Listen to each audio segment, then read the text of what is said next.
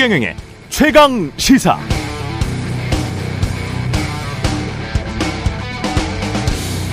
네, 구 개월 전 러시아가 우크라이나를 침공한 직후에 앞으로 며칠 내 러시아군은 우크라이나 수도 키이우를 함락해서 승리의 행진을 하고 있을 것이다. 러시아 티비가 그렇게 예측을 했는데요. 틀렸습니다. 육 주 전 러시아가 투표를 통해 점령지역의 합병을 결정하자 러시아 언론은 이제 이들 영토는 영원히 영원히 러시아 것, 이렇게 선언했는데 틀렸습니다. 최근 러시아군이 점령지역의 최대 거점 도시 헤르손에서 철수하고 우크라이나가 빼앗긴 영토 일부를 다시 회복했습니다. 러시아 언론은 이제 뭐라고 하냐면, 뼈아픈 결정이었으나 어쩔 수 없었던 것이 우리 러시아는 우크라이나가 아니라 나토 전체와 싸우고 있다, 이렇게 주장하고 있습니다. 러시아 언론은 헤르손 철수 결정도 국방부 장관이 한 것이지 나와는 아무 상관이 없다는 대통령실 푸틴의 황당한 변명도 아무런 비판 없이 그대로 받아만 쓰고 있습니다. 주장, 변명, 남탓하기에 연속입니다. 러시아 언론은 누구를 위해 일하고 있는 것인가? 러시아 국민이 아니라 푸틴을 위해서, 푸틴의 잘못된 행동을 엄호하고 지켜주고 변명해주기 위해서 일하고 있는 것 같습니다. 권력과 언론이 상호 긴장관계가 아닌 한 몸이 된 듯한 나라, 공산당 일당 독재 국가들의 특징이죠. 우린 저 정도는 아니니까요. 그나마 이 정도라서 다행인가요? 네, 안녕하십니까. 십일월 십사일 세상에 이익이 되는 방송 최경련의 최강시사 출발합니다. 저는 케이비에스 최경련 기자고요. 최경련의 최강시사 유튜브에 검색하시면 실시간 방송 보실 수 있습니다. 문자 참여는 짧은 문자 오십 원, 긴 문자 백 원이 드는 샵 구칠삼공 또는 유튜브 무료 콩 어플 많은 이용 부탁드리고요. 오늘 최강시사 금태섭 전 의원, 박지원 전 국정원장 차례로 만나서 정치 현안들 짚어보겠습니다.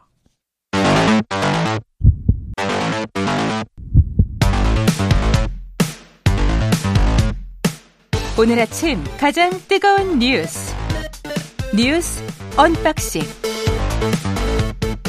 자, 뉴스 언박싱 시작하겠습니다. 민동기 기자, 김민환 평론가 나와 있습니다. 안녕하십니까? 안녕하십니까? 예, 한미 정상회담, 한일 정상회담, 한미일 정상회담 뭐 세 차례 열렸습니다. 지금 윤석열 대통령은 발리로 지금 이동을 해서 도착을 한 그런 상태고요. 발리, 인도네시아 발리로. 네네. 예. 그 칠십 정상회담 일정을 이제 시작을 한 것 같습니다. 근데 이제 언론들의 오늘 보도 내용은 주로 이제 캄보디아 수도 프놈펜에서 이 진행이 됐던 아세안 아 아세안 그 정상회의와 관련된, 특히 한미일 삼국 정상회의와 관련된 그런 내용인데요.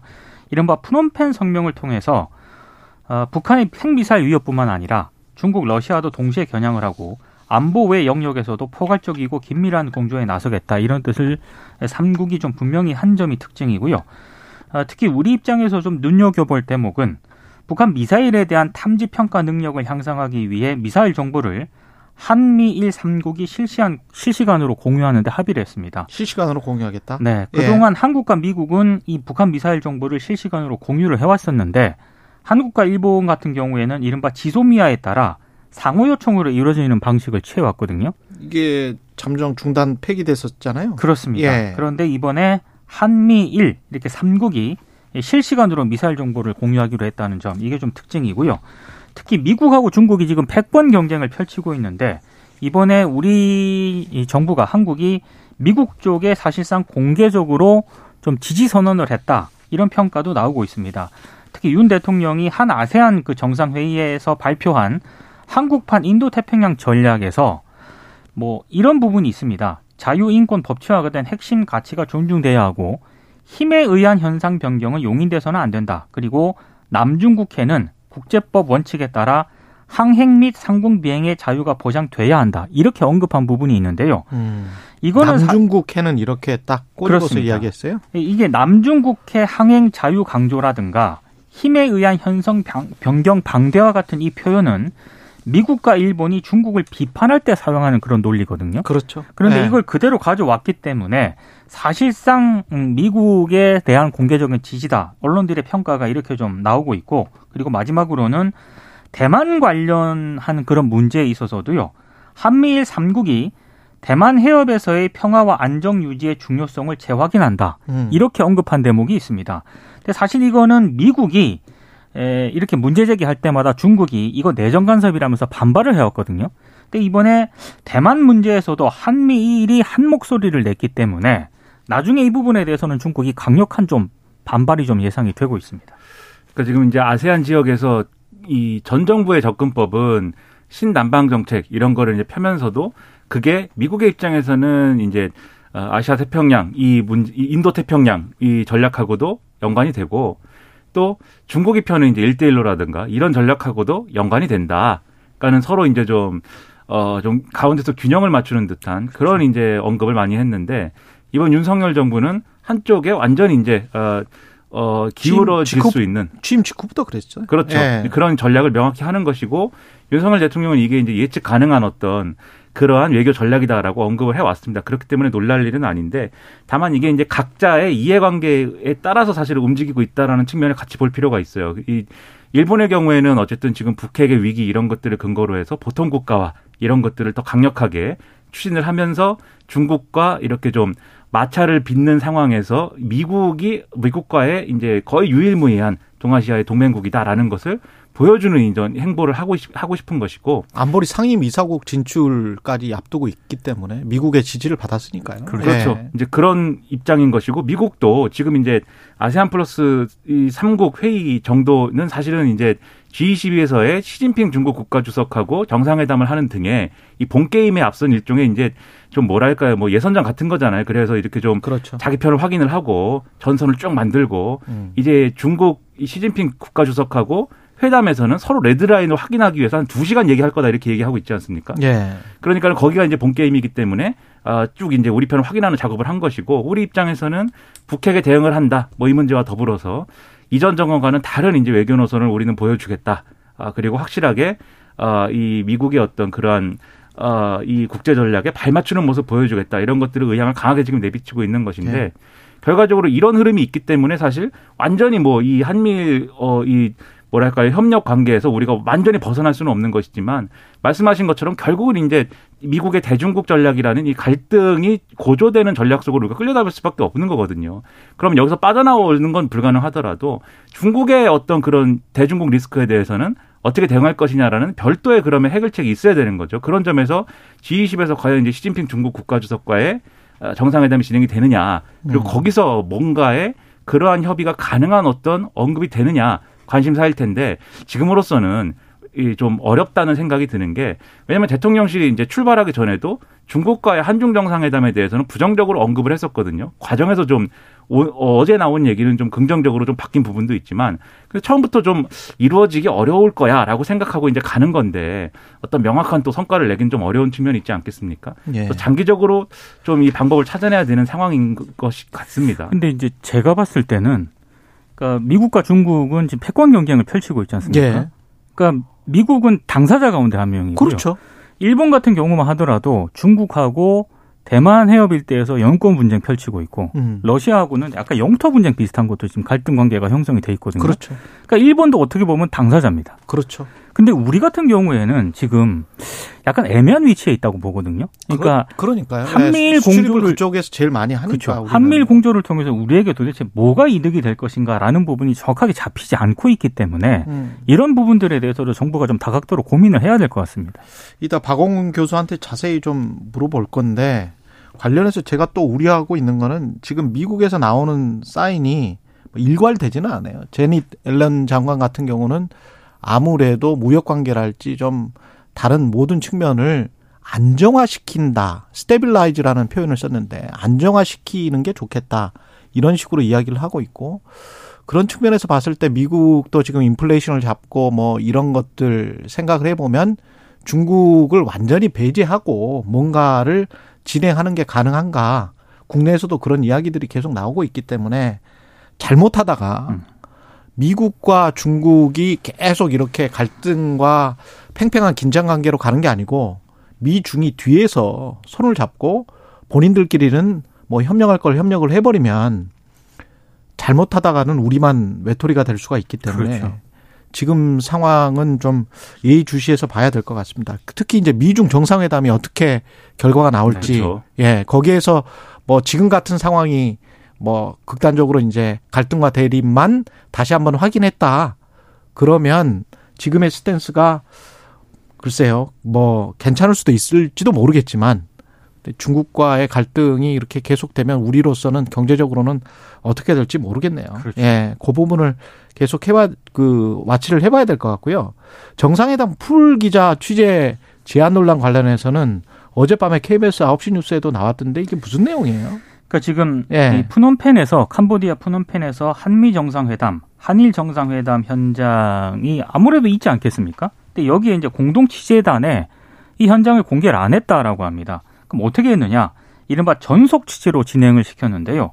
이 전속 취재는 어, 공개 회담 전체 내용이 아니라 편집된 발언과 영상 사진을 그러니까 사실상 대통령실이 언론에 제한적으로 전달한다는 그런 내용입니다.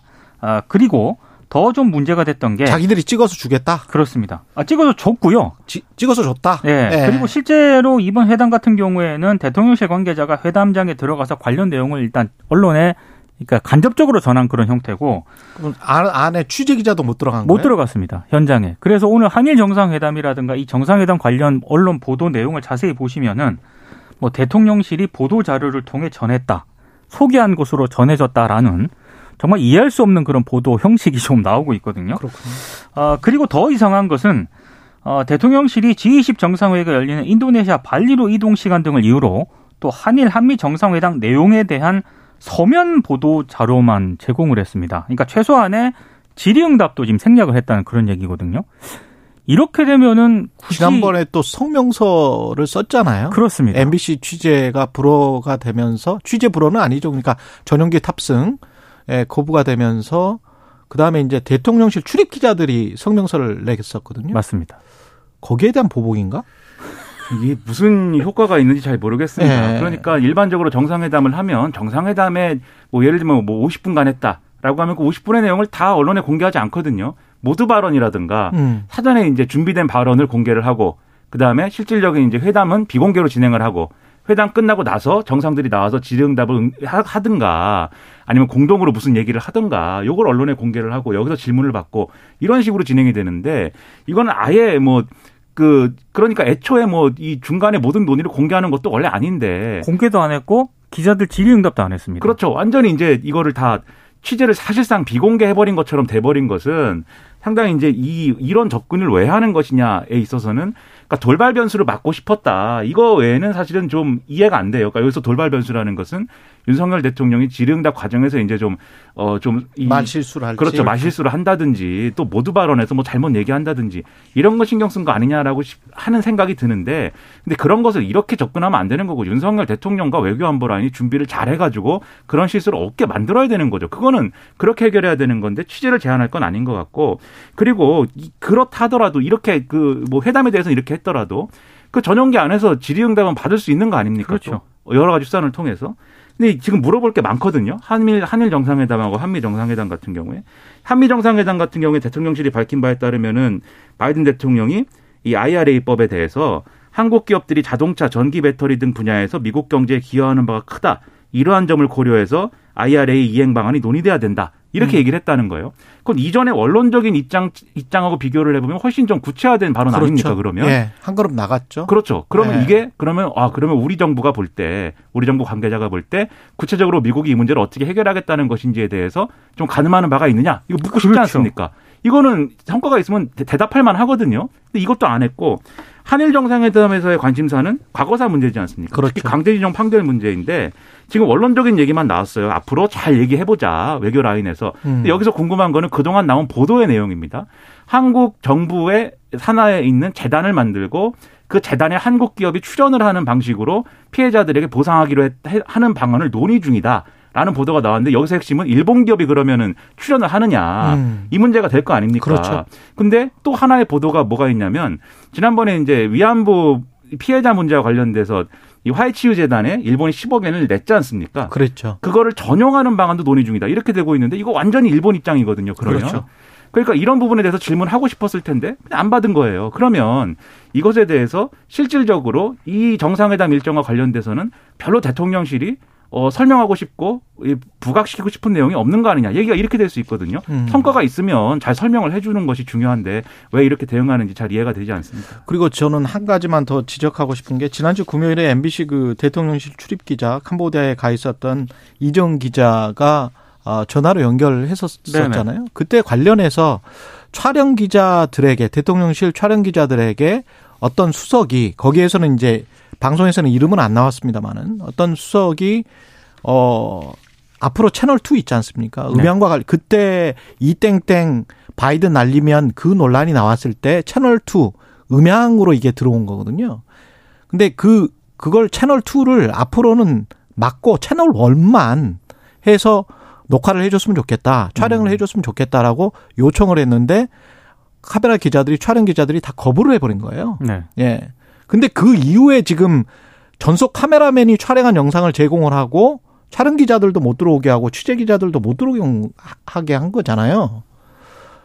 그러면 이거는 상당한 의도가 있다라고 봐야 됩니다. 그렇죠. 예, 이거는 정보 통제와 관련된 상당한 의도가 있다. 대통령실 출입 기자들은 안 된다. 우리는 가서 채널일이나 채널이나 원래 하던 대로 그냥 하겠다라고 하는데 그게 예 그렇습니다. 그래서 대통령실 예. 관계자 해명이 그게 상대국의 요청이냐 이렇게 이제 물었나 봅니다. 일부 음. 기자가 이 질문에 대해서 어디가 요청해서 어디가 받아들였다기보다는 양쪽의 협의를 통해서 이루어졌다 이렇게 해명을 했는데 근데 기시다 총리라든가 바이든 대통령 같은 경우에는 끝나고 나서 다 기자들 질의응답 받고 이랬거든요.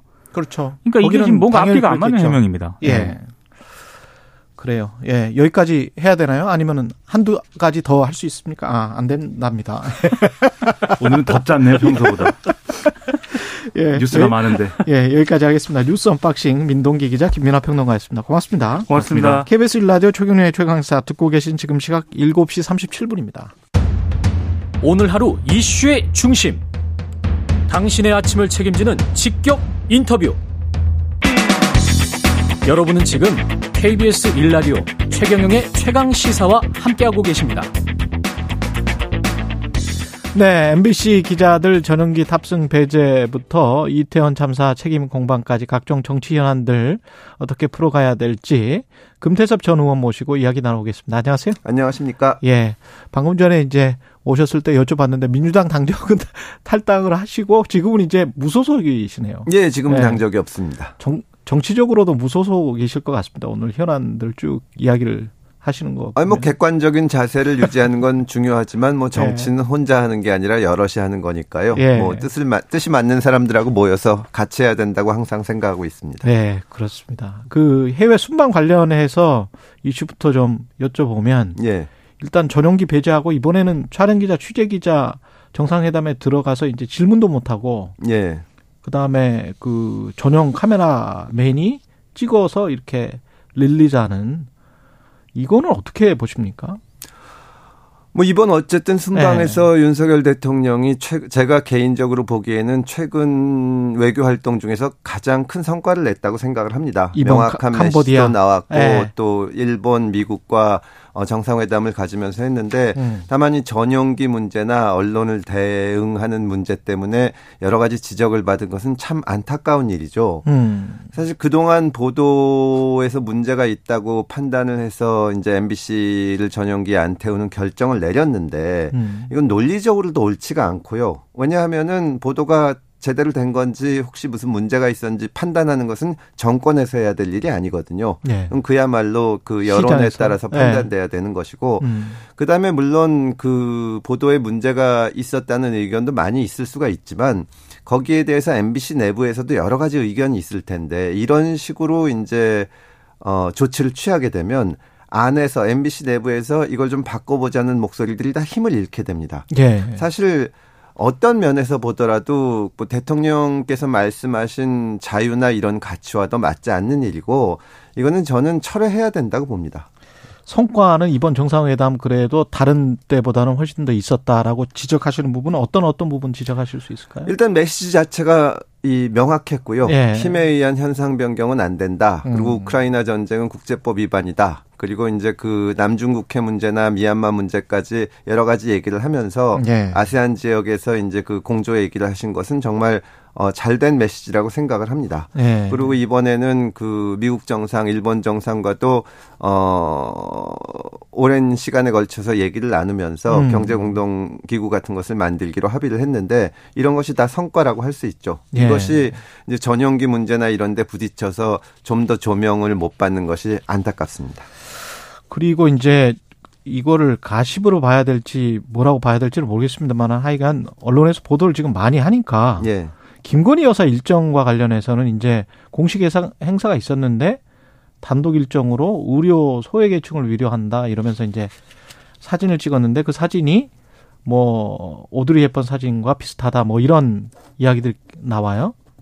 말씀하신 대로 음. 가십성이라고 생각을 합니다. 예. 저는 사실 큰 관심도 없고요. 예. 다만 이제 그 김건희 여사가 처음에 대통령 윤대, 윤석열 대통령 취임하시기 전에 낮은 자세로 국민을 섬기겠다고 말씀을 하셨기 때문에 예. 특히 이런 외교 현장에서 뉴스가 집중되지 않도록 좀 활동을 활동이나 일정을 기획할 때 정하시는 게 좋을 것 같고요. 어. 야당에서도 사실 윤석열 정부에 대해서 비판할 거리도 많고 음. 또 여러 가지 대안을 제시할 수도 있는데 항상 이 김건희 여사 문제만 얘기를 하니까 어, 듣는 비판을 받는 쪽에서도 반발이 생길 수밖에 없고 예. 저 이게 그 건설적인 논의로 이어지지 못하거든요. 음. 저는 김건희 여사 문제가 뉴스에 나는 것은 저도 봤습니다만 무슨 중요한 문제도 아니라고 생각을 하고 정치권의 원로서부터 네. 시작해서 다들 한마디 하는 것이 바람직하다고 보이지는 않습니다. 네. 그냥 뭐 영부인이 어, 그 이제 이 힘든 가족들을 방문하고 위로했다는 것으로 넘어가면 어떨까 싶습니다. 예, 이태원 참사 관련해서는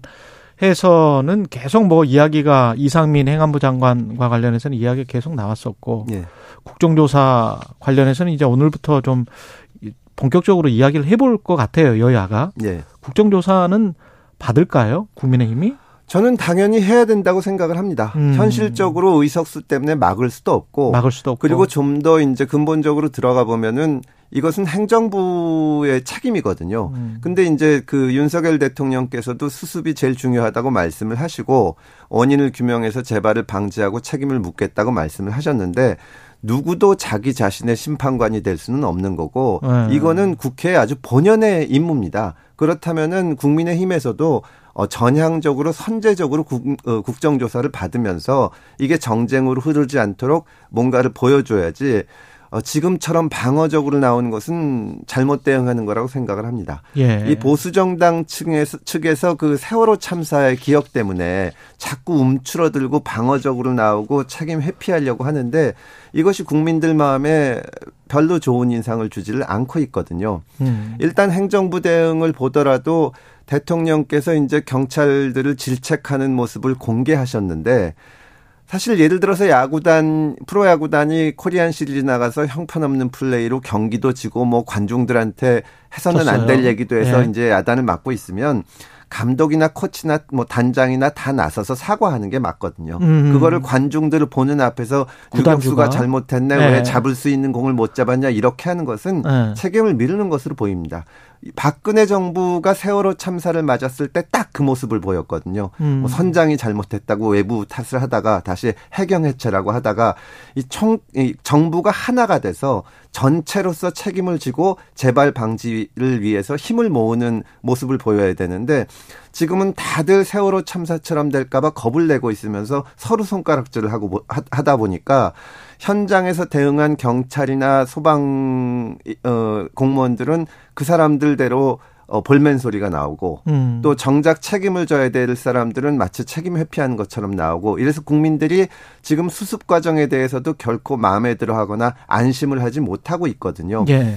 대표적으로 그 이상민 장관이 뭐 소방 인력이나 경찰 인력을 미리 배치해서 했어도 해결할 수 없을 거다 이런 말씀을 하셨는데 음. 그럼 앞으로도 이런 사건이 또 일어날 수 있다는 건지 뭐 지금 어떤 원인 때문에 이런 것이 일어났는데 이러저러한 점을 보완해서 앞으로 안 일어나게 하겠다 이런 메시지가 나와야 되는데 예. 그게 못 나오고 있습니다. 그런데 정부가 그렇게 헤매고 있을 때는 음. 여당에서 나서서 국정조사를 받아서 음. 이것을 단순한 책임 추궁이 아니라 어떻게 천재지변이나 무슨 전쟁같이 외부적인 요인도 없는데 축제에 참여하러 나온 시민이 백오십칠 명이나 생명을 잃었는가 여기에 대해서 깊이 있는 분석을 하고 향후에 어, 이런 일이 다시는 일어, 일어나지 않도록 대책을 세우는 모습을 보인다면 그것이 정부의 신뢰로 이어지는 것이거든요. 여당이 네. 나서서 자꾸 뭐 장관도 못 지켜주냐고 얘기하고 정부를 보호하려고 하면 이것이 여당에 대한 지지율을 올리고 국민들의 마음을 사는 것이 아니라 음. 남의 핑계대는 것으로밖에 안 보이는 것이죠.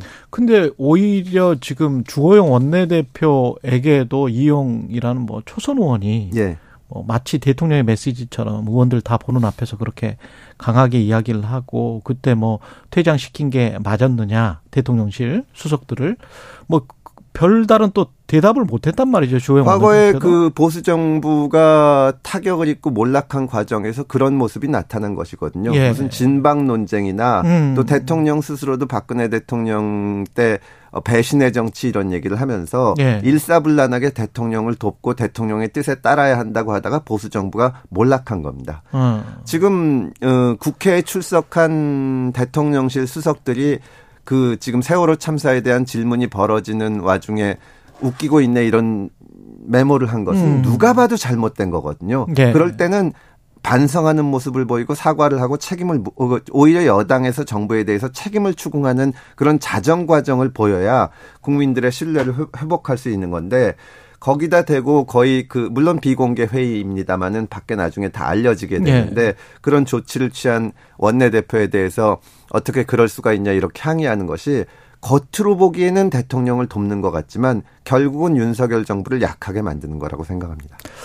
그 이상민 장관도 또 폼나게 누가 폼나게 사표 내고 싶지 않겠나 이런 발언을 최근에 했고 윤석열 대통령 이번에 나가시면서 이제 어깨를 툭툭 이렇게 두 번 정도 두들 이거는 보통 이제 격려, 힘내, 뭐 신뢰, 뭐 이렇게 보여주는 사인 아닌가? 아니 뭐 보세요? 그런 제스처 하나에 너무 네. 많은 의미를 부여할 수는 없는 건데 예, 예. 윤 대통령께서 방향을 잡은 것도 수습이 가장 중요하다고 말씀을 하셨지 않습니까? 예. 근데 과연 이상민 장관이 지금 수습을 할 수 있을 것인가? 음. 현장에서 고생하고 정말 지금 트라우마가 생길 정도가 된 그 경찰관들이나 소방 공무원들이 이상민 장관의 지휘를 따를 수 있을 것인가? 또 본인 예. 스스로 경찰을 지휘하거나 감독할 권한이 없다고 하셨는데 저는 이미 이 늦, 너무나 늦었다고 생각을 하고 예. 본인 스스로 어, 내가 자리에 연연하지 않겠다. 지금 필요한 대로 수습을 하고 어떤 그 결단을 내리겠다. 이런 메시지를 내야 된다고 생각을 음. 합니다. 지금 말씀하신 거 쭉 들어보면 국민의힘에서도 대통령에게 할 말은 하고 견제할 건 견제를 해야 오히려 대통령 지지율이 오를 것이다. 이런 말씀이신 것 같네요. 예, 매번 예. 그 어느 정부나 그거를 못 해가지고 뭐 박근혜 정부 예를 제가 많이 들었습니다만 예. 문재인 정부 당시에도 민주당 정부도 계속 대통령의 뜻에 반대하는 얘기를 하면 뭐 저부터도 그러고 공격을 당했는데 결국은 그것이 정, 어, 집권 세력 전체를 건강하지 못하게 만들고 음. 이견을 용납하지 않아서 예. 정권이 유연성을 잃게 만드는 거죠. 국민들이 제일 싫어하는 것이 오만하고 고집불통인 것이거든요. 예. 대통령 대통령이 고집부리고 옆에서 계속 대통령을 지켜야 된다는 얘기를 하면 정권이 지켜지는 것이 아니라 오히려 같이 추락하게 되는 겁니다.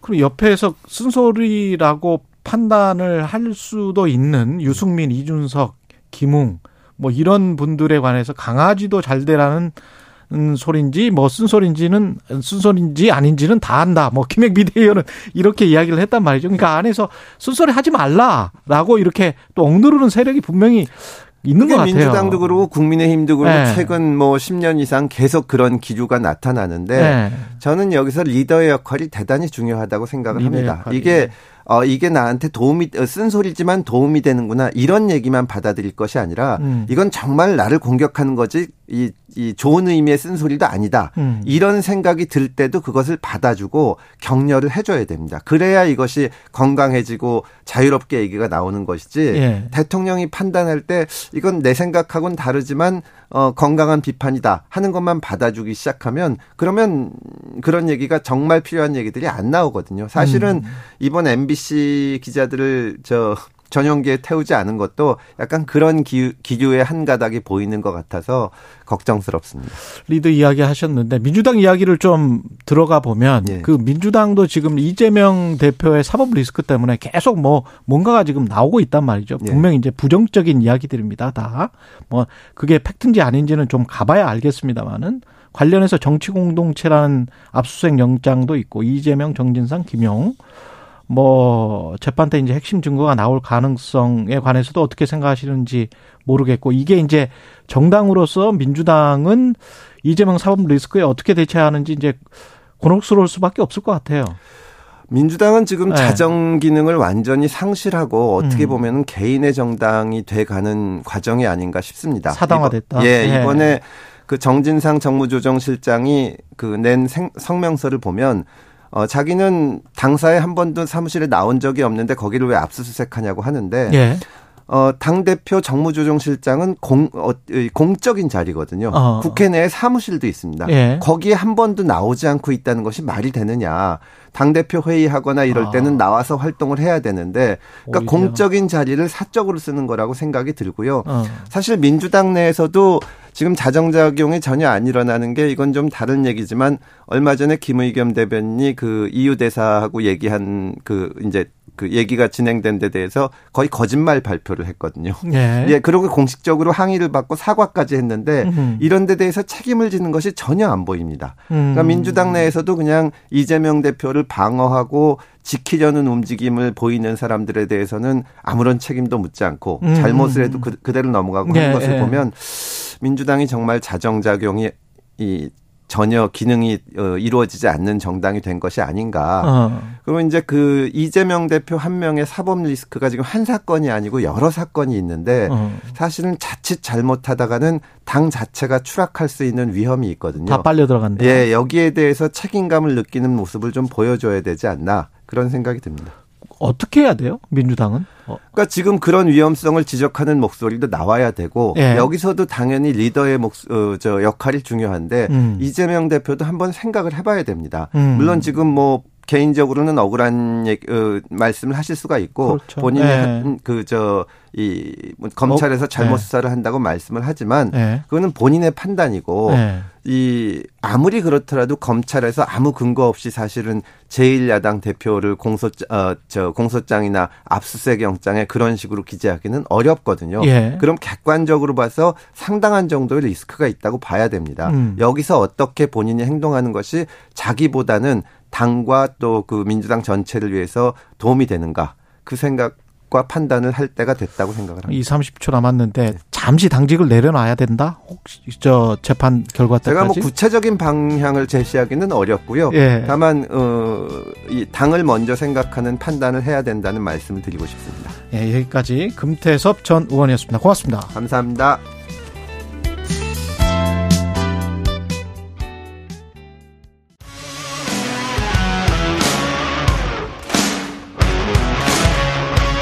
오늘 하루 이슈의 중심 최경영의 최강시사.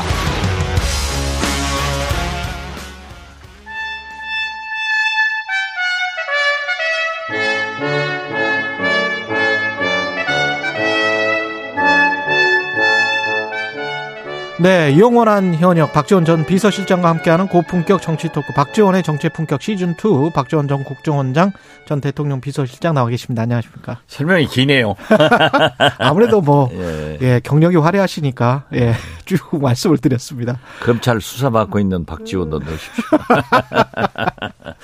예, 정상회담 이야기 먼저 해, 해봐야 될 텐데 일단 뭐 여러 정상 특히 미국, 일본 정상과 연쇄적으로 만나서 어느 정도는 성과를 거둔 것 같기도 한데요. 어떻게 보십니까? So far so good. So far so good. 예. 지금까지는 괜찮다. 좋았다. 예. 이렇게 생각하고요. 예.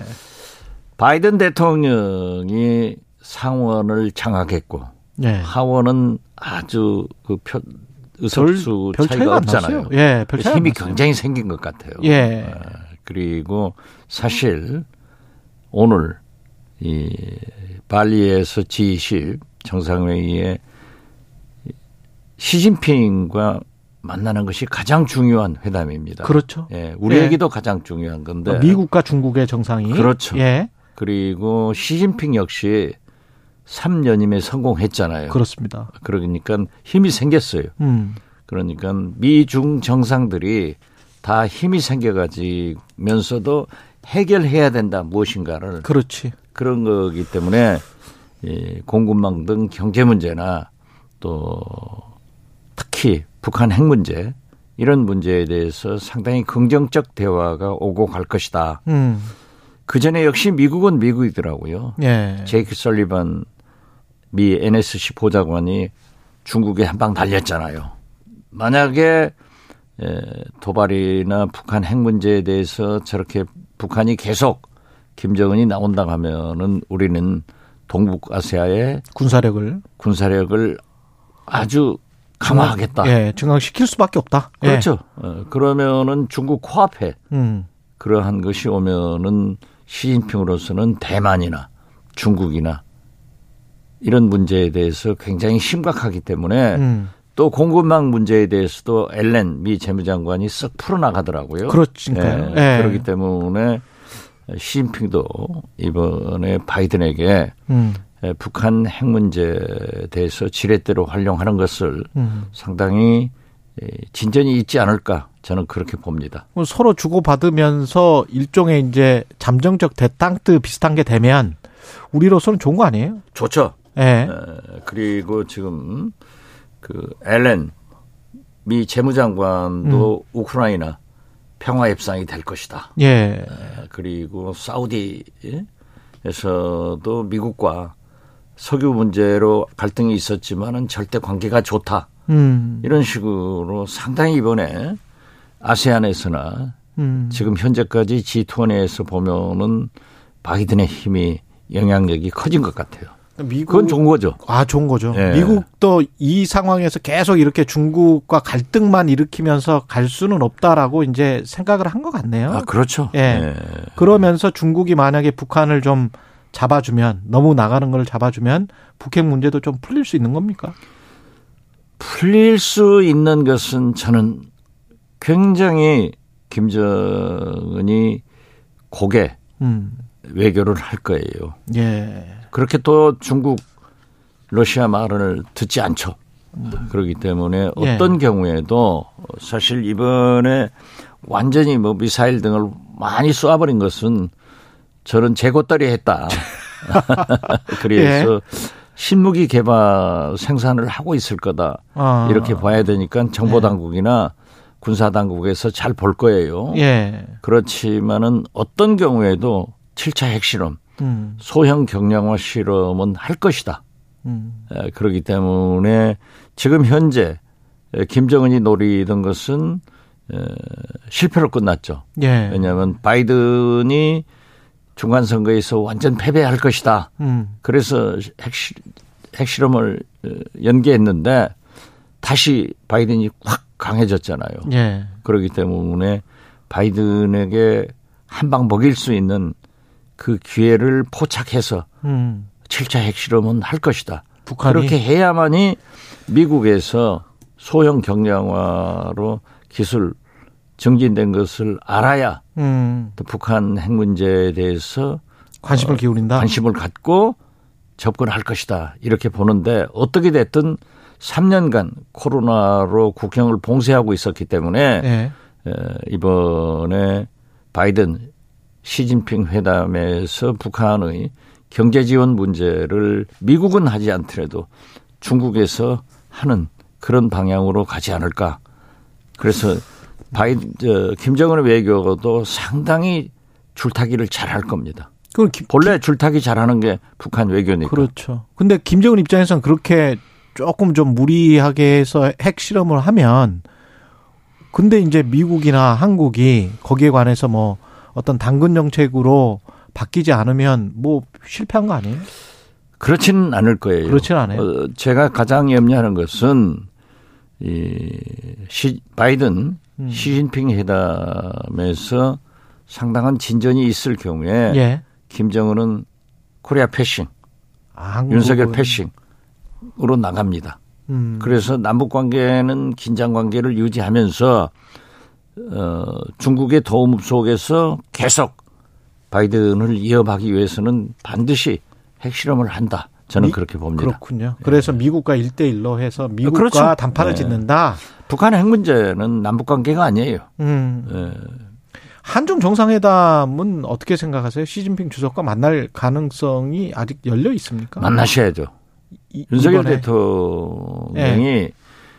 뭐 한미 정상회담에서 또 한미일 정상회담에서 뭐 북한의 확장력을 이렇게 악화시, 저, 약화시키고 음. 이런 것은 이제 좋죠. 그리고 한, 한일 정상회담에서도 뭐 강제징용 문제 등 이런 거 해결한다. 원론적인 얘기밖에 없어요. 예. 그러나 이번에 가장 큰 핵심은 미중 정상회담이고 한중 정상회담이라고 봅니다. 음. 우리 윤석열 대통령으로서는 이번에 저 바이든하고 만나서도 인태 전략이 상당히 인도태평양 예. 전략이 상당히 깊숙이 들어갔잖아요. 예. 인도태평양에 관계되는 것은 중국이 가장 싫어하는 그렇죠. 거예요. 예. 그리고 또 한미일 불락이 되면은 북중러 불락이 되니까 음. 또 경제 문제가 있고 공급망 문제 등 예. 요소수 사태 같은 그런 문제도 있거든요. 그래서 제가 볼 때는 한중 정상회담이 굉장히 중요하기 때문에 꼭 만나셔야 된다. 음. 예. 혹시 한미 정상회담은 본래 성공으로 나가는 거예요. 예. 여러 가지 여건이 미국의 여건이 예. 한미일 정상회담은 또 그것도 성공으로 갈 수밖에 없는 거죠. 음. 뭐 한미일 정상회담은 나는 큰 소득은 없지만은 어떻게 됐든 한일 정상이 그래도 대화를 시작한 좀 우호적인 분위기가 있기 때문에 음. 실무선에서도 앞으로 징용 문제나 위안부 문제는 해결될 거예요. 예, 그리고 그 한미일 정상회담에서는 이제 북한의 미사일 도발 등에 대해서 함께 공유하자. 네. 예, 이런 거 정도이기 때문에 어떻게 됐든 저는 한중 정상회담을 통해서 시진핑의 경제 문제, 북한 문제, 그렇죠. 특히 인태 전략 문제에 대해서 네. 좀 외교를 잘 하셔야 된다 이렇게 봅니다. 그 정식 회담이 열릴 가능성은 지금으로서는 조금 낮. 진 것 같긴 한데 대통령실은 계속 지켜봐야 될 것 같다. 아, 그것이 외교니까. 네. 만약에 그 회의장에서 자연스럽게 만남을 못 하고 오시면은 네. 절반의 실패예요. 한중 정상회담을 못 하고 오면, 예, 예. 뭐 지난번처럼 사십팔 초라도 만나야 된다. 저는 어떻게 됐든 만나야 된다. 음, 어떻게든 예. 만나서 뭔가 우리 쪽의 메시 그러면 핵심적으로 전해, 전해야 할 메시지는 뭐야, 뭐야 될까요? 우리 한국은. 예. 미국과 중국 사이에서 도랑이든 소예요.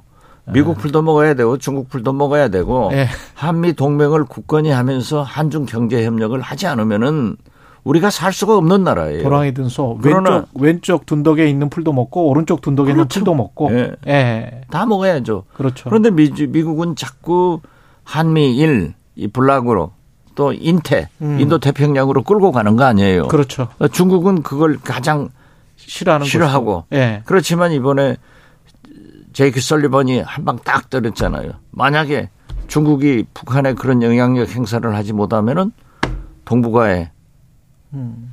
엄청난 무기를 그렇죠. 주둔시킬 수 있다. 예. 그럼 중국이 골치 아파지죠. 그렇죠. 대만도 예. 음. 자기 코앞에 그런 게 있으면 위협되잖아요. 그렇죠. 예. 그렇기 때문에 한중이 중요해요. 음. 이 판국에. 우리 윤석열 대통령께서는 시진핑과 경제 문제, 어?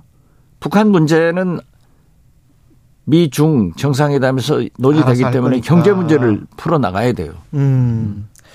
그 순방 취재와 관련해서 이제 또 계속 주목을 받고 있는데 엠비씨 탑승 불허 이후에 전용, 대통령실의 전용 카메라맨이 그냥 찍어서 그거를 그냥 돌리고. 그건 대단히 잘못된 것 같아요. 예. 예. 왜냐하면 전용기 내에서도 비행기 내에서도 기자간담회를 하지 않았고 음. 또 취재도 우리 취재 기자단 못 들어가게 했잖아요. 예, 못 들어가게. 그리고 청와대 아 저 대통령실에서 찍어 가지고 주는 것. 또 질의응답도 미국이나 일본은 다 받았는데 예. 우리만 하지 않았더라고요. 그래서 윤석열 대통령이 지난번 미국 갔다 오시면서 뭐 이엑스엑스 음. 바이든 날리면 이 파동을 너무 의식했든지 안 그러면 이 대통령실 기자단이 엠비씨 취재 거부에 대해서 성명을 내고 강력한 항의가 나오니까 그러한 질문을 피하려고 했던지 음. 십이 구 참사, 이태원 참사에 대해서 이상민 장관 등 곤란한 질문을 피하려고 했지 않는가. 저는 그것은 민주주의 국가의 대통령으로서 국민의 알 권리나 언론의 자유를 전혀 의식하지 않는, 오히려 피하는 옳지 않은 일이다. 저는 그렇게 평가를 합니다. 그 그게 결국은 또 이태원 참사로 이어지는데, 이 이태원 참사 관련해서는 지금 안 나간단 말이죠. 이상민 장관 같은 경우도 누군 누군들 폼나게 사표 던지고 싶지 않겠나 이렇게 또 발언을 하고. 아니, 폼나게 사표가 어디예요? 폼나게 사법 처리 당해야지. 예? 그리고 이번에 보세요. 김건희 여사. 예. 제가 잘한다고 그랬잖아요. 음. 이번에도 보면은 김건희 여사도 배우자 공식 행사는 안 가고, 예. 그 환자 집에 심, 찾아가서 질환한... 오드리 헵번 코스프레하고, 예. 제키 케네디가 민소매 드레스 입고 나가셨잖아요. 예, 예. 똑같이 입고 가서 민소매를 부인. 입고 가서 예. 폼나게 바이든 팔짱 끼고 사진 찍은 것은 폼나게 사진 찍은 거죠. 뭐 어떻게 됐든 그건 말이 안 돼. 거기도 말이 안 돼요. 오게티예요. 아, 그게 오게티다. 그렇죠. 네. 아니 배, 정상들의 배우자의 공식 행사가 있는데 네. 거기는 가지 않고 개별 행동을 한 것은 음. 옳지 않은 일이죠. 그렇기 때문에 저는 김건희 여사가 공식적인 관리를 받아야 된다. 음. 이건 당신 혼자 간 거 아니에요. 그러니까 아세안에서도 윤석열 대통령은 보이지 않고 어? 김건희 여사만 보여서 이건 틀림없다. 권력서열 일이다. 음. 어?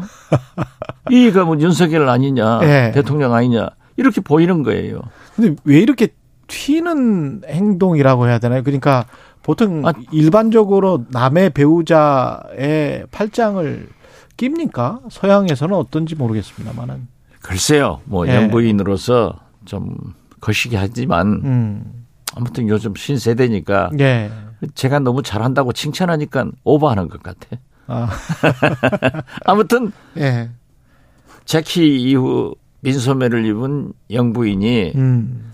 미국 대통령의 팔짱을 끼는 폼나는 사진은 있지만은 폼나는 사표는 없어요.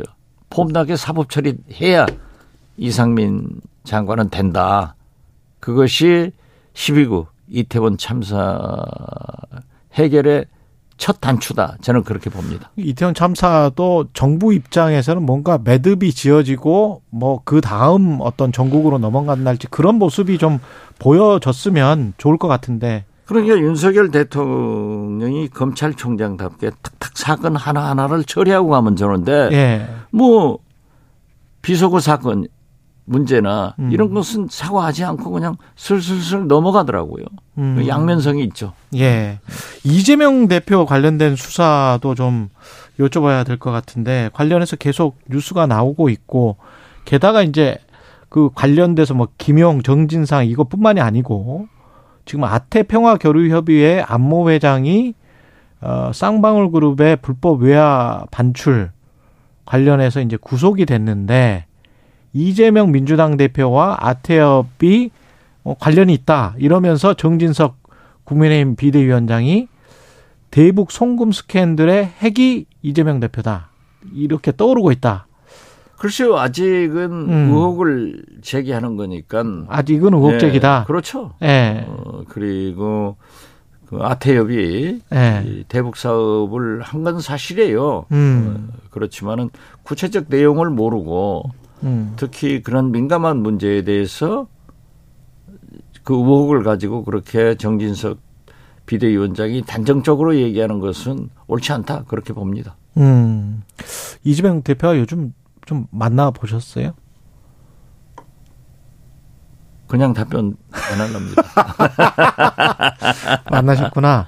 아, 그, 저, 대장동 관련된 검찰 수사랄지 이런 것들은 당대표 입장에서는 참 곤혹스러울 수밖에 없는데, 지금 김용, 정진상 이렇게 계속 하고 수색영장에 이재명이라는 이름이 이제 굉장히 많이 나왔으니까 공모 여부는 확, 뭐, 적시는 못했지만, 그런데 검찰에서 예. 마치 이재명 대표의 공소장처럼 음.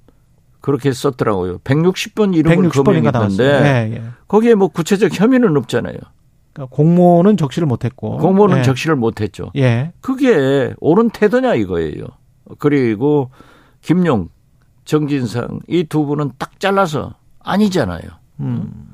나는 나라 안 받았다 이렇게 그렇죠. 지금 주장을 하고 있고. 아무리 김우겸 대변인이 뭐 첼리스트 어? 그 뭐 대통령 한동훈 장관 아, 예, 예. 그 술자리 청담동? 가지고 확정은 예. 안 됐지만은 음. 어, 좀 문제가 있다고 해서 아니 그 뭐 칠백억을 이재명 대표하고 아무 관계 없다는 그 글도 썼더라고요. 음. 그런 거 보면은 아직은 왜 이렇게 확정적인 것을 잡고 얘기를 해야지 음. 제일 야당 대표 천육백십만 표를 받은 대통령 후보에 대해서 너무 가혹한 의혹을 제기하는 것 아닌가 잡아라 이거죠. 그래서 저는 믿습니다. 이게 다 검찰 쪽에서 나오는 겁니까? 이런. 그렇죠. 예. 그러니까 어떤 의미에서 나올... 보면은 피해 사실 공표고 음. 명예훼손이 되는 거죠. 예. 그러니까 야당 탄압이다라고밖에 볼 수 없어요. 예. 뭐 진실이 가려지지가 않았기 때문에 전부 다 이제 주장이라고밖에 그렇죠. 할 수는 진실을 없습니다. 가려야죠. 예. 예. 제가 당했을 때도 예. 국민이나 모든 언론이 얼마나 매도를 했지만 어. 사실이 아니었잖아요.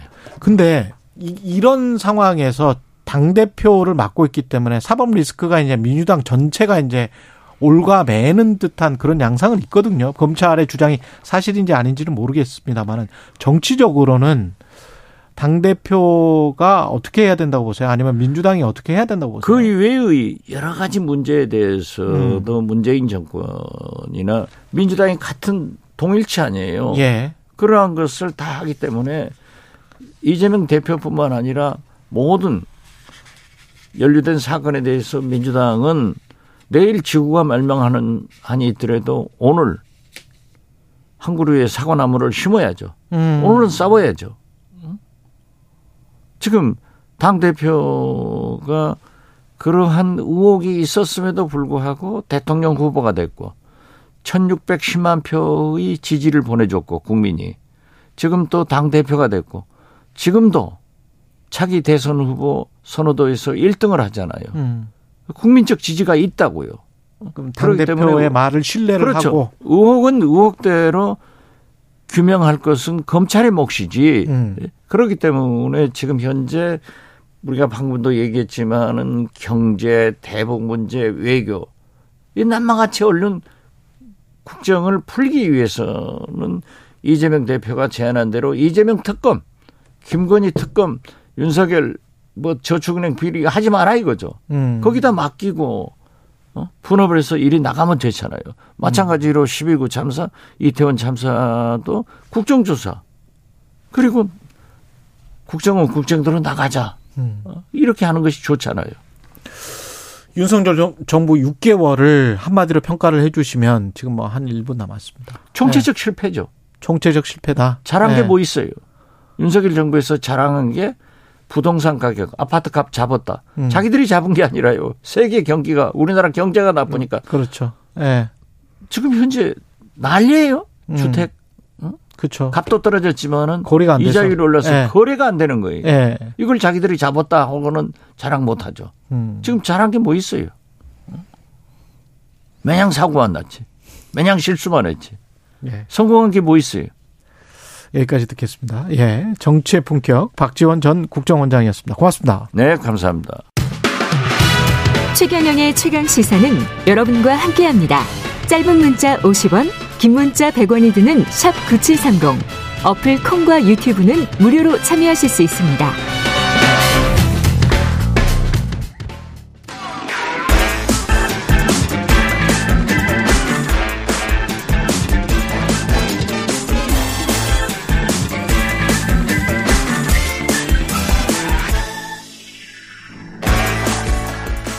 네, 놓치기 쉬운 한 번 더 뉴스, 최근에 최강시사 한 번 더 뉴스. 오늘은 오마이뉴스 곽우신 기자와 함께하겠습니다. 안녕하십니까? 네, 안녕하세요.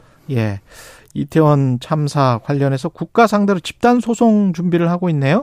네, 정부와 지자체에 법적인 배상 책임을 묻겠다 취지인데요. 음. 앞서 민변은 이태원 참사 대응 태스크포스를 꾸리고 기자 간담회를 열었습니다.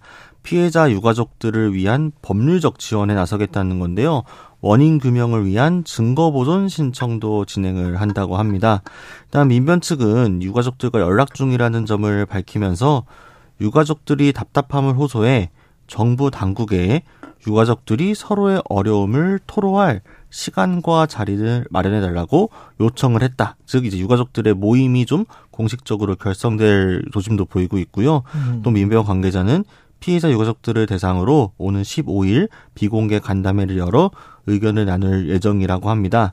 지금 다른 변호사 단체에서도 국가배상 소송에 참여할 이들을 모집하고 있는데 법조계에서는 이 다수의 일일이 신고 등이 좀 나오면서 국가 배상 책임이 인정될 확률이 더 높아졌다 이렇게 보고 있다고 합니다. 아, 일일이 신고를 했는데도 국가가 제대로 적절히 대응을 하지 못했다. 네, 그 그렇기 녹취록이. 때문에 국가 배상 책임이 있다. 뭐 그럴 가능성이 있다. 법적으로는 이제 나중에 다퉈봐야 되겠습니다. 네네. 예, 대통령실도 관련해서 국가 배상 여부에 대한 법률 검토에 들어갔다. 들어갔습니까? 뭐 이런 보도들이 나왔는데요. 아. 그러니까 대통령실 관계자의 멘트를 좀 자세하게 보면 출국 때 윤석열 대통령의 메시지를 전한 바가 있는데 국가의 무한 책임 속에 법적 책임을 다하기 위해 신속한 수사와 확실한 진상 확인이 필요하다는 얘기가 대통령으로부터 있었다라고 하고요. 유가족들에 대해 여러 책임을 지겠지만 당연히 국가가 할 수 있는 법적 책임들을 다하겠다라는 의지림이 밝힌 상태라고 좀 선제적으로 나섰습니다. 예. 윤 대통령이 지난 십일에도 사실 수석비서관 간담회에서 이 참사의 실체적인 진상을 규명하고 그에 따른 법적 책임을 명확하게 해야 한다라고 했는데 철저한 진상과 원인 규명, 확실한 사법적 책임을 통해 유가족분들에게 보상받을 권리를 확보해드려야 한다 이렇게 말했습니다. 이때는 또 보상이네요. 네, 사실 배상과 보상이 사실 굉장히 차이가 다르죠? 큰데 네. 네. 대통령이 어쨌든 보상이라는 표현을 썼고 음. 민변 측에서는 배상을 요구하고 있는 거기 배상은 때문에 배상은 이제 가해자가 있는 겁니다. 그렇죠. 잘못된 네. 거에 대한 게 있는 거니까요. 음. 그러니까 좀 법적으로 이 부분에 대해서 조금 다툼의 소지가 있을 것으로 보입니다. 네, 아무래도 이렇게 보상을 해주겠다라고 먼저 나선 거는 이게 추모 열기가 쉽게 가라앉지 않고 있다 이렇게 판단한 것. 그렇죠. 네, 아무래도 네. 그런 여론이 좀 반영된 걸로 보이는데요. 음. 뭐 지금 이태원 해밀턴 호텔 옆에 골목길에 폴리스 라인은 거쳤습니다. 하지만 음. 지금 추모 공간이 되어 있는 이태원역 일 번 출구에는 출구. 발걸음께서 끊이지 않고 있다고 하는데요. 지금 국화가 시들 때쯤이면은 계속해서 누군가가 새로운 국화로 채우고 있어서 아. 출구 주위가 굉장히 좀 빼곡하게 채워져 있고 또 포스트잇도 굉장히 많이 쌓여 있다고 합니다. 좀 글귀들을 보면서 좀 많이 좀 울컥하게 되는데요.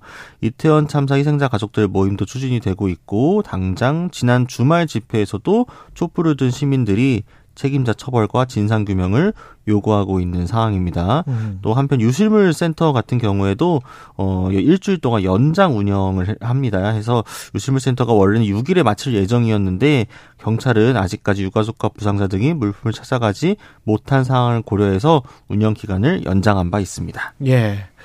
그리고 지금 수능 앞두고 코로나십구 확진자들이 급증을 해서 이게 좀 비상이긴 합니다. 교육부가 어떻게 해야 될지 모르겠네요. 일단 교육부가 네. 확진 수험생이 별도로 시험을 볼 수 있는 학교와 병상을 이미 충분히 확보를 했기 때문에 의심 증상이 있는 수험생은 신속 항원 검사를 받고 확진일 경우에는 곧바로 교육청에 알려달라고 알려달라. 했습니다. 이게 왜냐하면은 혹시나 밝히지 않고 그렇죠. 몰래 응시를 하는 학생들이 생기게 되면은 음. 서로가 굉장히 곤란할 수 있기 때문인데요. 일단 교육부는 시험장도 백팔 개에서 백십 개 학교로 늘리고 병원 시험장도 이십사 개 병원에서 한 개를 추가로 더 확보해 이십오 개 병원으로 늘렸다고 하고요.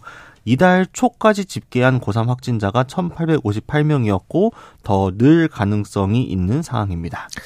실내니까 마스크를 다 쓰고 해야 될 그렇죠. 시험을 보면 아우 힘들겠네. 진짜 수험생들 네. 정말 힘들겠네요. 예, 안경 쓴 수험생들은 특히 또 힘들겠는데. 김서리고 할 수 있으니까. 예, 김서리고 할 수 있으니까 신경이 많이 쓰이겠는데. 이게 지금 동절기 추가 접종 빨리 좀 해라라고 이제 정부에서는 독려는 하는데 네. 잘 안 되죠 지금.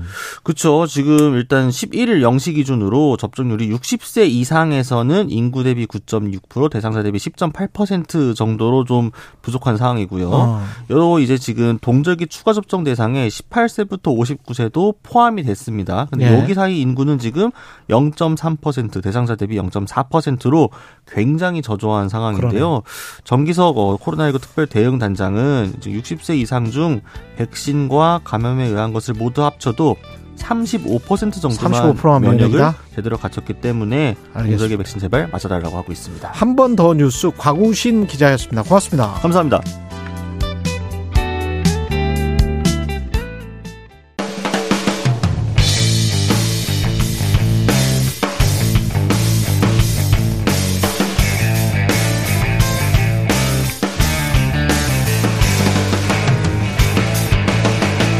최경영의 최강 시사.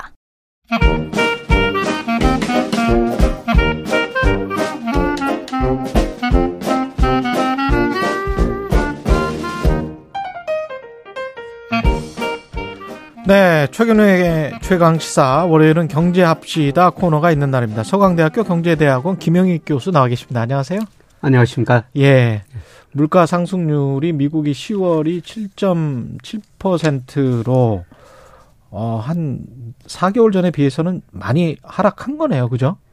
예, 미국 예. 물가 시월 발표가 됐었는데요. 예. 뭐 한 세 가지 의미가 있었던 것 같습니다. 예. 이월에 미국 소비자 물가가 전년 동월 대비 구 점 일 퍼센트, 무려 사십 년 사 개월 만에 최고치를 기록했거든요. 음. 예, 그 이후로 떨어진 속도가 좀 둔화됐었는데 이번에 그 칠 점 칠 퍼센트로 미국 물가가 유월을 고점으로 피크하고 정점을 쳤다. 예. 이렇게 볼 수가 있고요. 예, 그다음에 시장에서 물가를 예상하거든요. 그동안은 저 예상한 것보다 물가가 좀 높게 나왔었어요. 아, 그래요? 예, 근데 예. 이번에는 시장에서 한 칠 점 구 퍼센트 상승할 것이다. 음. 예, 그런데 칠 점 칠 퍼센트 시장 예상보다 낮아가지고 시장이 한호를 했고요. 예, 그다음에 근원 소비자 물가라고 있어요. 예. 이것도 시장에서는 한 육 점 육 퍼센트 예상했는데 이게 예. 육 점 삼 퍼센트로 많이 낮게 나와버렸거든요. 육 점 삼? 예, 예. 예. 예. 그런 소비자 물가라는 건 뭐냐면은 에너지하고, 예, 에너지하고 변동성이 심한 음식료를 예. 제외한 거거든요. 그렇죠. 예. 이게 그 통화 정책의 중요한 목표인데 음. 이게 예상보다 낮게 나와버리니까 시장이 물가가 이제 정점을 그렇죠. 치고 하락세로 접어들었다. 그래서 뭐 미국 주가도 급락하고 달러 가치 어. 급락하고 예. 예. 여러 가지 일이 한 번에 그렇죠. 예. 좋, 좋은 일입니다. 어떻게 예. 경사죠. 에너지 예, 같은 경우는 지금 저 우크라이나 전쟁이 혹시 끝난다면은 전반적으로 더 내려갈 수도 있고 뭐 이러니까 예. 그죠? 예, 그렇습니다. 예. 훨씬 나은 것 같습니다. 지금 그 상황도 우리도 저 환율도 지금 천삼백 원대로 확 떨어져 있더라고요. 예, 환율이 뭐 천사백삼십 원까지 가다가요. 예. 이렇게 미국 물가가 안정되니까 미국이 더 이상 금리를 빨리 올리지는 않을 것이다. 음. 금리를 좀 서서히 올릴 것이다. 이러한 기대가 적용하면서 달러 가치가 급락해 버렸거든요. 예. 그래서 우리 원달러 환율은 미달러로 표시되니까 달러 가치가 급락하니까 우리 원화 가치는 또 급격히 상승했고요. 예. 다른 통화보다 우리 통화 가치가 더 많이 올라버렸어요. 이번에. 그렇죠. 왜 그러냐면은 그동안 우리 돈 가치가 어. 너무 지나치게 떨어졌거든요. 지나치게 떨어졌다. 예.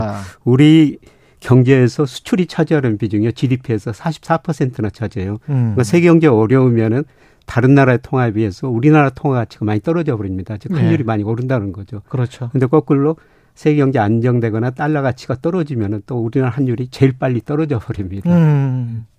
그럼 그런 측면에서 보면 지난번에 이제 한 달 전인가 나왔거든요. 김영익 교수님 나왔을 때 그때는 연말에 한 천이백팔십 원 예상하셨습니까? 예.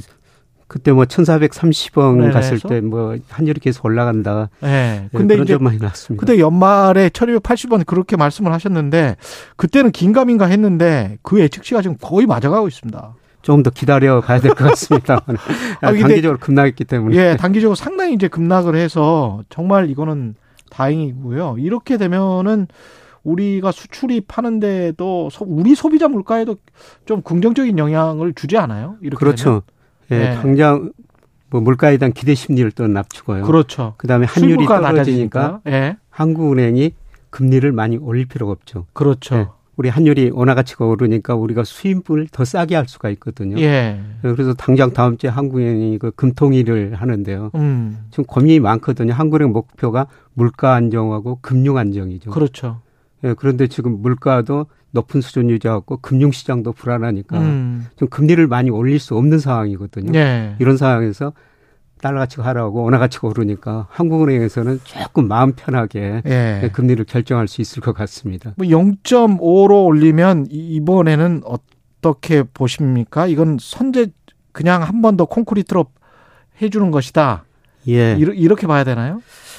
예, 그런데 뭐 영 점 오 퍼센트포인트 올릴 것이다. 예. 이런 전망이 지배적이었습니다만 최근에 환율이 떨어져 버리니까. 아, 영 점 이오로 예, 영 점 이오로 예, 가능성이 있다는 것입니다. 그럼 금융시장은 굉장히 환호하겠습니다. 그렇게 되면. 예, 그래서 우리 주가도 예. 많이 올랐었던 올랐죠. 것이죠. 예.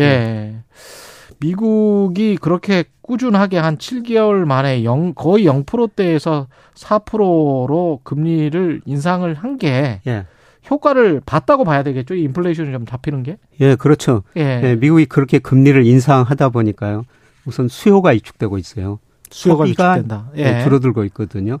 그래서 가게 보면은 금리를 인상했을 때 한 뭐 구 개월, 십이 개월 정도 시차를 두고 소비가 많이 줄어들거든요. 음. 그래서 미국이 올 그 삼월부터 금리를 많이 올리기 시작했지 않습니까? 예. 그 금리 올린 효과가 서서히 좀 나타나고 있는 것 같아요. 예. 예, 그래서 아직도 뭐 원자재 가격이 좀 떨어지고 있습니다만 절대적으로 높은 수준 유지하고 있는데 미국 물가 상승이 떨어진 거는 수요가 위축되고 있기 때문입니다. 예. 이번에 보니까 뭐 서비스업은 그 가격 상승세가 좀 둔화되고는 있지만 재화 가격, 음. 상품 가격이 떨어지고 있거든요. 예. 예. 그래서 수요가 위축되면서 아마 미국 물가 상승률이 낮아지고 있는 것 같습니다. 그거를 지금 계속 뭐 연준도 보고 있을 텐데 그러면 기준금리 십이월이잖아요. 예. 또 미국이. 예상되는 게 영 점 칠오 계속 이야기를 해왔었는데 영 점 오만 올릴 가능성도 있습니까 이번엔? 예. 그래서 십이월 십삼일, 십사일 날 미국 예. 에프오엠씨라고 금리 결정회의가 열리는데요. 예. 뭐 당초 영 점 칠오 퍼센트 올릴 것이다 그랬는데 이번 그 물가 때문에 영 점 칠오보다는 영 점 오공 퍼센트포인트 올릴 것이다. 음. 이런 식으로 시장 기대치가 지금 많이 바뀌고 있는 것 같습니다. 이렇게 금리를 결정할 때 미국 연준 뭘 봅니까? 뭐, 가장 뭐 중요한 기, 게 기준이 뭡니까? 실제 지디피가 명목 지디피 아니 잠재 지디피보다 더 높은 성장을 하느냐. 그러니까 잠재 지디피라는 건 미국 경제가 성장 능력이거든요. 그렇죠. 예. 예, 경제가 성장 능력보다 더 높은 성장을 하느냐, 밑으로 성장하느냐. 그래서 높은 그 갭.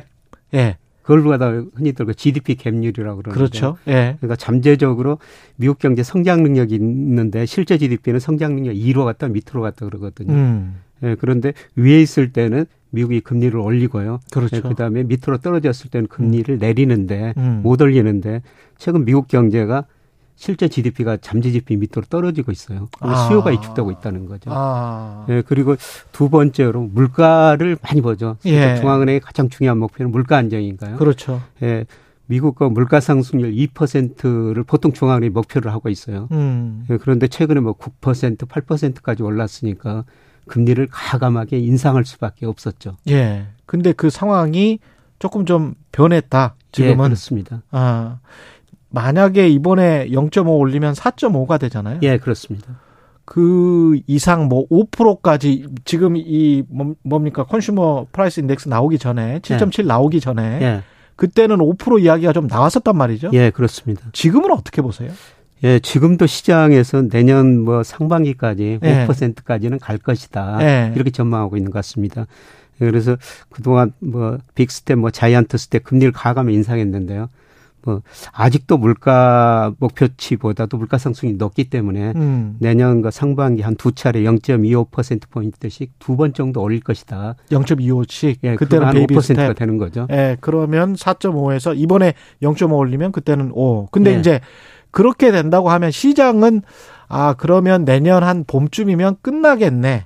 예, 이 그렇습니다. 모든 상황이. 예, 금리 인상 사이클이 내년 봄쯤은 끝날 것이다. 음. 예, 그런데 저는 좀 앞서가고 있는데요. 예.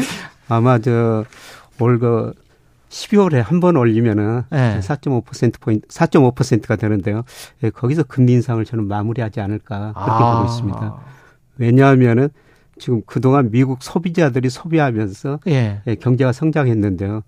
예, 미국 저축률이 가계저축률 삼 점 일 퍼센트로 많이 떨어져 버렸어요. 많이 떨어졌네. 많이 떨어졌는데 예. 이게 어느 수준이냐면 가계 장기 평균이 한 칠 퍼센트고요. 예. 이게 이천육 년, 이천칠 년 금융위기 전에 한 삼 퍼센트까지 떨어졌거든요. 음. 예, 미국 사람들이 그동안 모아놓던 돈을 다 써버리고 있다는 겁니다. 그렇죠. 예, 그래서 소비할 돈들이 별로 없기 때문에 예. 앞으로 소비가 줄어들 것이다. 음. 예, 그리고 물가가 오르면은 그만큼 실질 소득은 줄어들거든요. 예. 그래서 소비 여력이 줄어들고 있고요. 예, 그다음에 금리를 인상하면 시차를 두고 아까 말씀드렸으면 소비가 줄어들 수밖에 없어요. 음. 예, 그래서 저는 내년 상반기에 미국 경제가 마이너스 성장할 것이다. 내년 상반기는 예, 예. 일 분기부터 마이너스 성장할 것이다. 음. 예, 그리고 지금 고용이 많이 증가해가지고 금리를 올리고 있는데요. 예, 미국 연준의 통화정책 목표는 물가 안정, 고용 극대화예요. 예. 지금 고용이 좋아가지고 물가는 좀 상승이 낮아도 금리를 올릴 수밖에 없는 상황인데 예, 그런데 소비가 줄어들고 경제 성장률 마이너스 가면은 고용도 줄어들 가능성이 있습니다. 예. 예, 그래서 지난 거 시월 통계 보면은. 구월에 실업률이 삼 점 오 퍼센트 였는데 음. 시월에는 삼 점 칠 퍼센트로 약간 올라오고 약간 있어요. 올랐네요. 예. 예. 그래서 이런 고용 같은 거 보면은 내년 상반기에는 소비도 줄어들고 고용도 줄어드니까 제가 좀 앞서가는 전망일 수가 있습니다만은 저는 올 십이월에 금리 인상 사이클이 마무리될 맞음? 것이다. 정말 듣던 중 반가운데 한편으로는 내년에 미국이 경기 침체가 되고 미국 소비자들이 덜 쓰게 되면 중간재를 수출하는 우리 같은 경우에는 사실은 그 경기 침체 직격탄을 또 맞게 되기 때문에 우리 경제도 별로 안 좋다는. 예, 그렇죠. 예. 그래서 물가가 떨어진다는 것은 긍정적인 측면도 있지만요. 예. 다른 측면에서 보면은 소비가 안 돼가지고. 그렇죠. 경기 침체라는 것이죠. 그렇죠. 예, 그러면 미국 사람들이 소비 안 하면은 올해 사실 중국으로 수출 안 됐는데 미국으로는 잘 됐거든요. 음. 우리 수출 중에서 미국이 차지하는 비율이 한 십오 퍼센트 정도 돼요. 그렇습니다. 그럼 미국 소비자들이 소비를 줄이면은 음. 예, 우리 수출도 미국으로 안 될 수가 있는 거죠. 예, 그래서 우리 경제도 아마 내년 상반기에는 마이너스 성장할 가능성이 있어요. 우리나라도? 예. 에이. 왜냐하면은 그동안 수출이 잘 돼가지고 우리 경제가 어느 정도 버텼는데 음. 지금 시월부터 전년 동월 대비 수출 증가율이 감소세로 전환됐거든요. 예. 예, 그런데 뭐 내년 상반기 일 분기, 이 분기 가가지고 미국 경제마저 성장률이 낮아지면은 에이. 우리 소 수출이 줄어들 거라는 거죠. 예. 예. 그래서 지금 우리 가계가 부채가 많고 또 물가 오르니까 소비할 능력이 없고요. 음. 그다음에 기업들도 미래가 불확실하니까 지금 투자를 별로 안 하고 있거든요. 예. 이런 상황에서 수출마저 감소하면은 우리 경제가 내년 상반기에는 마이너스 성장할 수가 있다는 겁니다. 그래서 그, 물가 하락은 긍정적인 측면이지만 다른 음. 측면에서는 물가 하락은 경기 침체다. 물가랑 경기 예. 침체다. 그 교수님이니까 이제 이런 질문을 이 질문지는 없지만 그 제가 저 시간이 한 이 분 정도 남아서 지금 저 전체 무역에서 무역이 지디피에서 차지하는 비중이 세계 지디피로 보면은 이천십구 년에 한 오십팔 퍼센트 됐더라고요.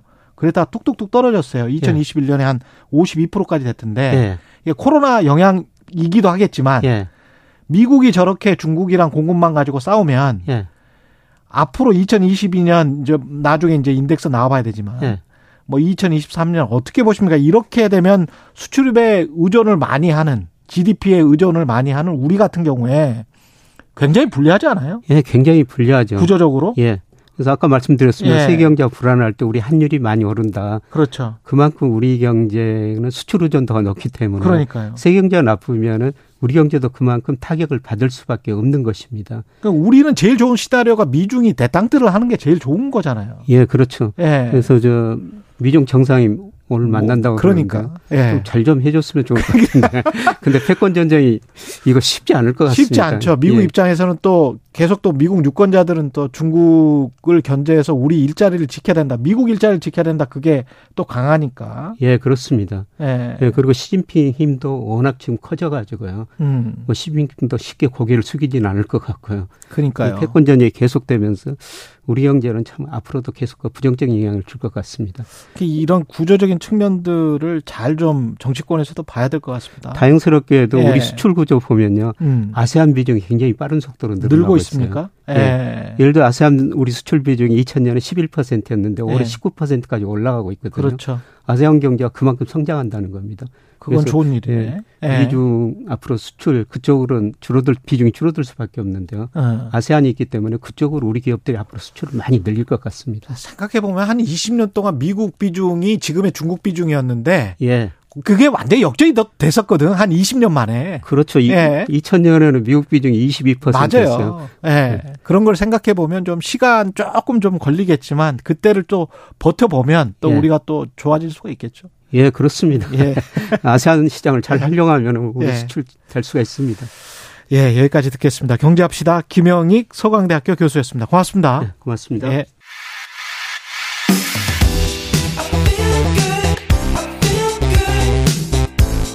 세상에 이익이 되는 방송 최경영의 최강 시사.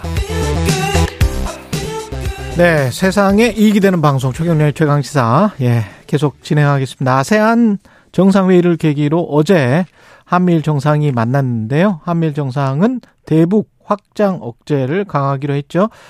박홍권 이화 여자대학교 어, 북한학과 교수 어, 전화로 연결돼 있습니다. 안녕하세요. 예, 안녕하세요. 예, 공동성명 채택했는데 어떻게 보십니까? 성과가 있다고 보세요? 글쎄, 이번 공동성명은 이전과는 많이 차이가 나죠. 예. 일단 한미일 삼 국의 연대를 확실히 보여주겠다. 제목 자체도 인도태평양 한미일 삼 국 파트너십에 대한 프놈펜 성명, 그렇게까지 나와 있습니다. 음. 총 세 장으로 돼 있고 오천 자가 넘는 그런 내용들이고요. 예. 북한뿐만 아니라 다양한 분야를 총괄하고 있죠. 그러니까 뭐 첫 번째 분야의 그 제목 자체를 보면 우리가 이해가 되는데 안전한 인도 태평양 지역과 그 너머라는 음. 얘기가 있고요. 두 번째가 그 영내 파트너십, 세 번째는 경제, 기술, 기후 위기까지 포함하고 있습니다. 제 판단에는 그 전체적으로 볼 때 구체적인 내용도 있습니다만 방향성을 보여줬다라고 생각이 되고요. 네. 뭐 우리 정부에서는 세 가지가 성과라고 얘기를 하고 있습니다. 하나는 북한 핵 미사일 위협에 대한 확장 억제를 강화했는 미국의 공약을 확인했다. 두 번째는 그 북한 미사일에 관한 삼 국 간 실시간 정보 공유 의향을 표명했다. 세 번째는 이제 삼 국 간 경제 안보 대화체 신설 등을 했다라는 것을 성과로 이야기는 하고 있습니다. 예, 한미일이 어떻게 보면 동북아 인도 태평양까지 좀 끌고 가보겠다 이런 의미로 받아들일 수 있나요? 그렇습니다. 예. 뭐 전체적인 내용은 아까 말씀드린 것처럼 세 장으로 구성이 돼 있는데 물론 음. 뭐 첫 번째는 북한에 대해서 강력한 얘기들을 하고 있습니다. 북한의 위협을 평가하고 어떻게 대응을 해야 될지. 그렇지만 전체적으로 인도 태평양이라는 이 공간 개념 자체가 사실은 중국을 견제하는 거지 그렇죠. 않습니까? 예. 이제 그 내용들도 상당 부분 포함이 돼 있죠.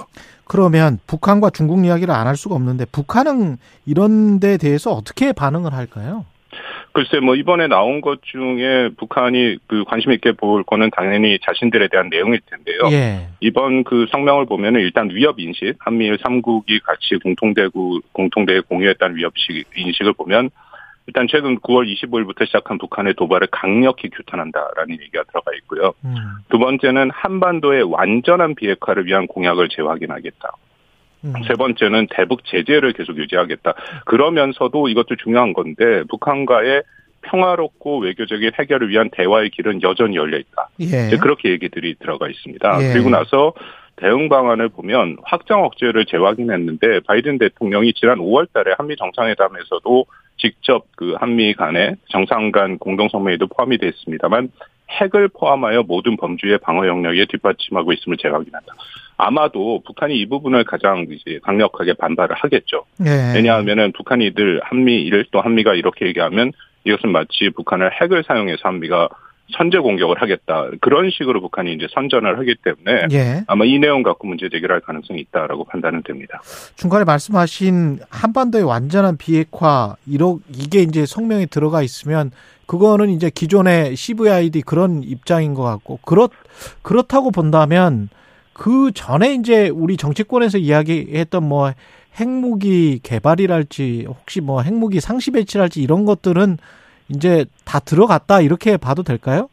글쎄 뭐 미국의 기본 입장은 바이든 행정부 들어서서 한반도의 완전한 비핵화라는 얘기에 대한 원칙을 한 번도 양보한 적은 없죠. 예. 근데 이게 원래는 북한의 완전한 비핵화라는 표현을 좀 쓰다가 예. 바이든 행정부가 대북 정책 검토를 끝내고 표현을 한반도의 완전한 비핵화로 바꿨는데요. 이거는 예. 이천십팔년 유월 달에 싱가포르 선언을 일 차적으로 그것을 존중하겠다. 거기서 시작하겠다는 의지가 거기 이제 한반도 완전 비핵화가 있기 때문에요. 예. 그래서 어쨌든 중요한 것은 북한이 됐던 한반도가 됐던 북한이 그 사실상 비핵화의 최종 목표는 변함이 없다라는 얘기를 하고 있고요. 예. 이 얘기가 나오는 게 최근에 미국 내에서도 뭐 지난번 미국 국무부 차관보도 비슷한 얘기를 했습니다만 핵 군축 얘기가 나오고 부분 비핵화 얘기가 나오거든요. 네. 그런 것은 받아들일 수 없다라는 것이고요. 방금 말씀하신 것처럼 같은 연장선상에서 이런 대화와 외교를 통한 비핵화를 추진하겠다라는 것은 결국 한국에서 지금 논의가 되고 있고 많이 주장이 되고 있는 뭐 나토식 핵 공유기라든지 음. 전술핵 배치라든지 한 발 더 나가서 한국의 핵무장 예. 그런 것에 대해서는 북한 아, 미국이, 미국이 여전히 동의하지 않고 있다. 그런 의미로 해석이 가능한 것이죠. 그런 함이네요. 이번에 이제 실시간 정보 공유, 특히 북한 미사일 정보 공유를 하겠다. 이거는 지소미아 한일 군사 정보 보호 협정 이거를 부활하겠다 이런 말입니까? 글쎄, 뭐 제 판단에는. 아마도 내용이 쪽 아마도 내용이 조금 더 그 확인이 돼야 되겠다라고 생각을 합니다만은요. 예, 예. 이게 한미일 삼 국을 포함하고 있지 않습니까? 예. 지소미아는 한일 간의 정보 공유고 그렇죠. 예. 그 한미일에는 사실 정보 공유 약정이 있습니다. 티사라는 게 불리는 게 있는데 아, 이거는 실시간 정보 공유는 아니거든요. 그러니까 음. 미국을 중심으로 미국의 정보를 한국, 또 미국의 정보를 일본 그렇게 가는 거기 때문에 이게 한미일 글쎄 뭐 구체적인 내용이 밝혀지지 않고 딱 한 줄로만 나와 있어서 좀 확인이 필요합니다만. 새로운 형태, 지소미아와 제가 말씀드린 티사를 넘어선 형태의 한미일 실시간 정보 공유로 발전할 가능성이 있다. 그렇게 판단은 됩니다. 그러면 지금 현재도 미군이 정보부대에서 습득한 내용을 한국이 실시간으로 공유를 하지 못하고 있습니까? 제가 이야기에는 한국과 미국 사이에는 공유를 하고 있는 거로 공유를 하고 있습니다. 실시간으로? 그렇죠. 예, 아. 실시간으로 공유를 하고 있는데. 예.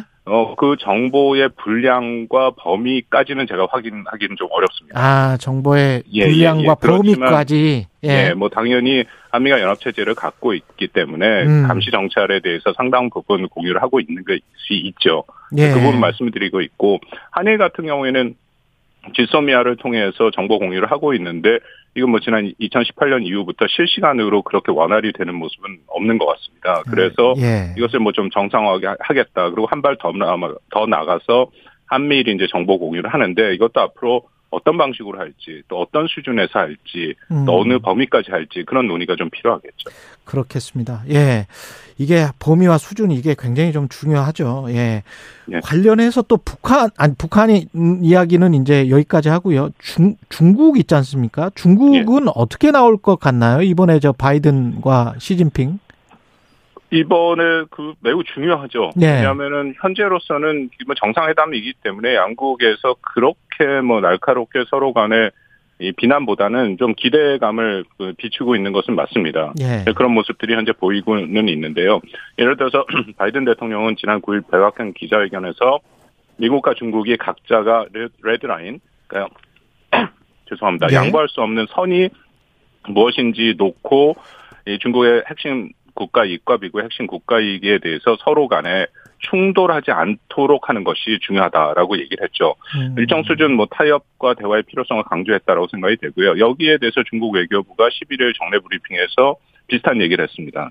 미중 간에 중미 간에 오해와 오판을 피하고 중미 관계가 건전하고 안정적인 발전이 돼야 된다. 한 발 더 나가서 네, 네. 중국 관영 매체인 환구시보 같은 경우에는 미중 정상이 앉아서 대화하는 것 자체가 긍정적인 신호고 음. 현재의 정세 긴장을 완화하는 데 도움이 될 것이다.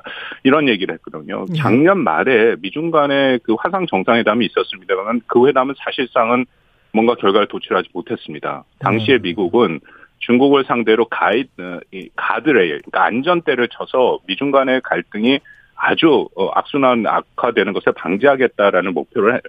분명히 밝혔는데 그런 예. 가드레일을 치는데 실패했거든요. 음. 그러니까 이번에는 각자가 또 대면이고 그렇기 때문에 조금 다른 분위기가 예상은 됩니다만 저희가 뭐 충분히 봐왔습니다. 그만은 그 미국과 중국 사이에 서로 간에 워낙 첨예하게 부딪히는 부분이 많기 때문에 뭐 크게는 대만 문제와 또 경제 문제가 있겠죠. 그렇죠. 예.